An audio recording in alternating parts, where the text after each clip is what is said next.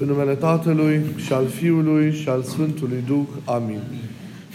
Hristos în mijlocul nostru. Iubiților în Hristos.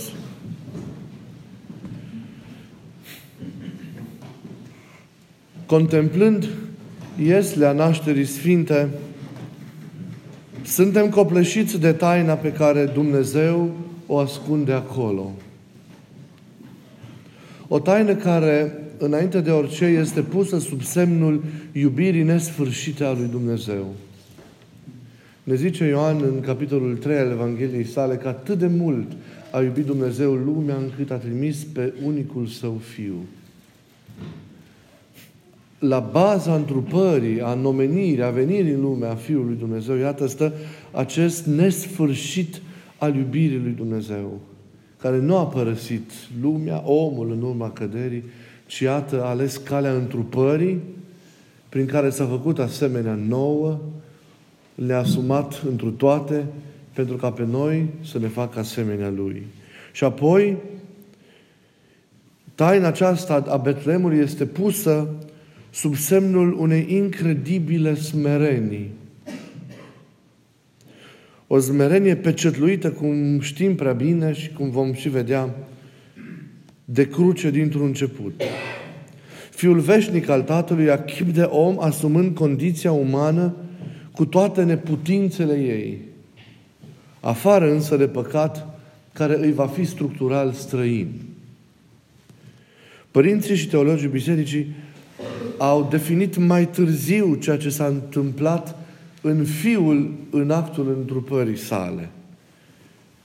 Cu, această, cu acest cuvânt chenoză, care s-ar traduce cu deșertare, golire, renunțare. La baza acestei înțelegeri stă cuvântul Sfântului Apostol Pavel din Epistola către Filipeni, din capitolul 2, versetul 7, în care el ne spune, vorbind despre Fiul, că s-a deșertat pe sine, chip de rob luând, făcându-se asemenea oamenilor și la înfățișare aflându-se ca un om. Adică Dumnezeu s-a arătat sub, sub aspectul acesta, sub înfățișarea aceasta zmerită a omului și chiar a pruncului neputincios, dezbrăcându-se de putere, de mărire, renunțând la manifestarea vădită a slavei sale, nu la ea însăși, la care nu putea renunța pentru că este ființială, dar renunțând la manifestarea ei vădită pentru a se face pe măsura noastră.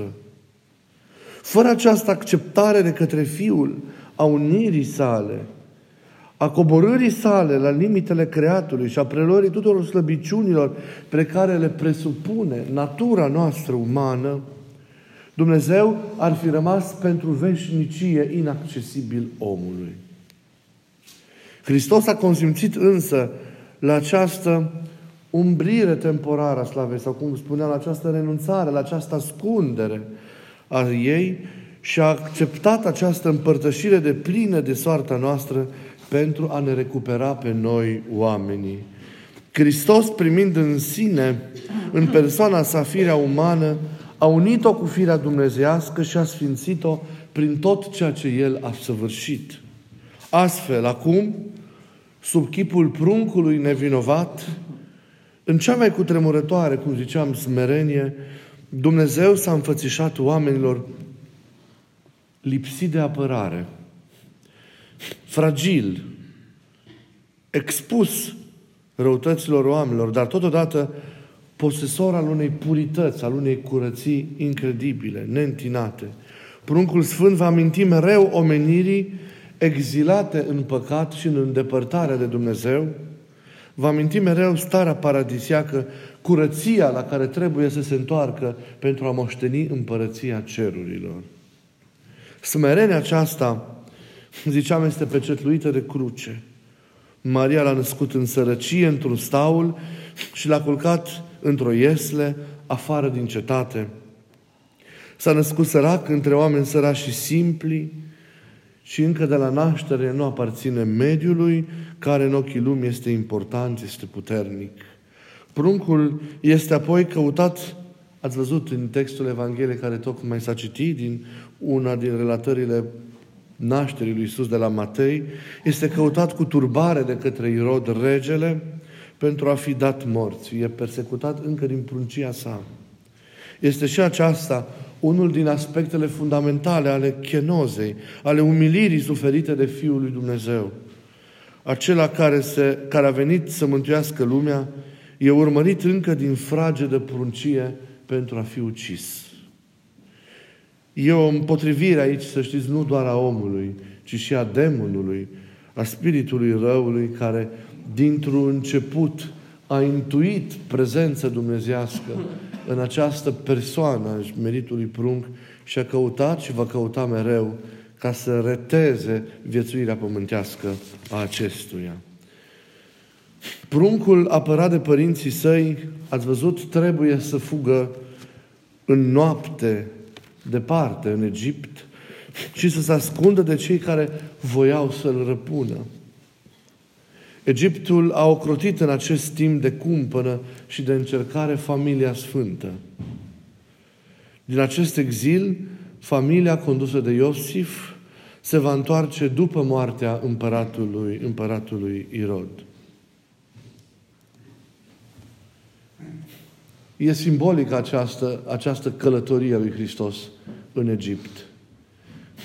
Părinții au tâlcuit mereu în, în, în, în imaginea Canaanului la care el se va întoarce și a Nazaretului în care va crește un chip al împărăției, al unui Canaan duhovnicesc, dumnezeiesc.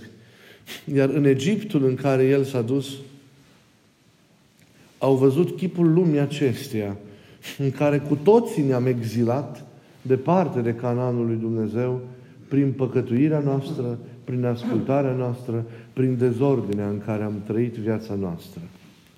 Ei, Hristos nu doar că s-a întrupat, Hristos însuși ia și chipul unui străin care împlinește acest parcurs încă din pruncia sa, venind în Egiptul în care eram noi, pentru a ne recupera pe fiecare dintre noi și pentru a ne duce cu sine acasă, în Cananul, în Nazaretul, dacă vreți, al împărăției lui Dumnezeu. Iisus a plecat El însuși, într-un sens profund, între străini sau printre străini, pentru a ne duce pe toți dintr-o înstrăinare în care, repet, am ajuns acasă. Toți rătăcim, toți ne pierdem într-un moment sau altul. Hristos a asumat însă experiența și drama fiecăruia dintre noi. S-a identificat cu parcursul nostru, a venit de plin în cele ale noastre pentru a ne reduce pe toți acasă. Să ne lăsăm prinși de Hristos. Să ne lăsăm scoși din Egiptul acesta al patimii, al înstrăinării și al îndepărtării și al nopții în care stăm departe de Dumnezeu. Să ne lăsăm prinși de iubirea acestui prunc dumnezeiesc care a venit în ale noastre ca pe noi să ne facă asemenea Lui. Acum e timpul mântuirii, cum zic profeții. Acum este vremea în care se rânduiește, iată, și să trăiește mântuirea noastră. Să nu rămânem necunoscători, să nu rămânem nevăzători și neînțelegători, cum au fost mulți din cei care au trăit în timpul mântuirii istorice efective ci să avem ochii deschiși și inima deschisă și mintea deschisă și luminată pentru a pricepe taina care se săvârșește și pentru a ne lăsa cu toții prins în acest joc, în această horă a mântuirii. Pentru ca toți să ne recuperăm, pentru ca toți să fim strânși în inima acestui prunc și să fim oferiți Tatălui și să avem astfel împărăția. Iată, în paginile Evangheliei, minunea aceasta nașterii Domnului, ați văzut, este prezentată mereu sub semnul tainei care va fi percepută doar de către puțini aleși. Mariei și lui Iosif i s-au adăugat magii, i s-au adăugat câțiva păstori, însă ea nu va rămâne ascunsă. Și iată, istoria a arătat acest lucru căci lumina din Betlehem a radiat peste veacuri, risipind întunericul din lume și strălucind în sufletele celor care l-au primit pe Hristos. Această lumină din Betlehem strălucește și în inimile și în sufletele noastre astăzi, ale celor care ne împărtășim din această taină, primindu-L pe Hristos în inimile noastre și punând prin aceasta un început bun pentru viața, pentru viața noastră. Să-L primim pe Cel care a venit și s-a făcut asemenea nouă în casa din lăuntrul nostru. Să oprim persecuția Lui, să oprim alungarea Lui, să oprim prigoana Lui, prin necunoașterea noastră, prin păcatele noastre, prin uitarea noastră, prin indiferența noastră și așa mai departe. Și să-L aducem acolo unde este locul, să-L aducem în spațiul pentru care El a venit, și anume în cămara inimii fiecăruia dintre, dintre noi. Și acolo, cu rugăciunea noastră, cu candela aprinsă de iubirea față de El, prin viețuirea noastră frumoasă, să învățăm să-L păstrăm și să-L păzim.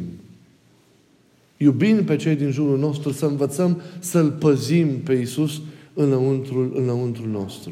Și atunci El va crește în noi, ajutându-ne ca și pe noi să creștem în El, așa cum spune Evanghelia Sfântă despre dânsul, că a sporit cu înțelepciunea și cu harul și înaintea lui Dumnezeu și înaintea oamenilor. Să rămână Hristos purul în noi, să crească Hristos în noi și să ne ridice pe toți la înălțimea Dumnezeirii sale. Amin.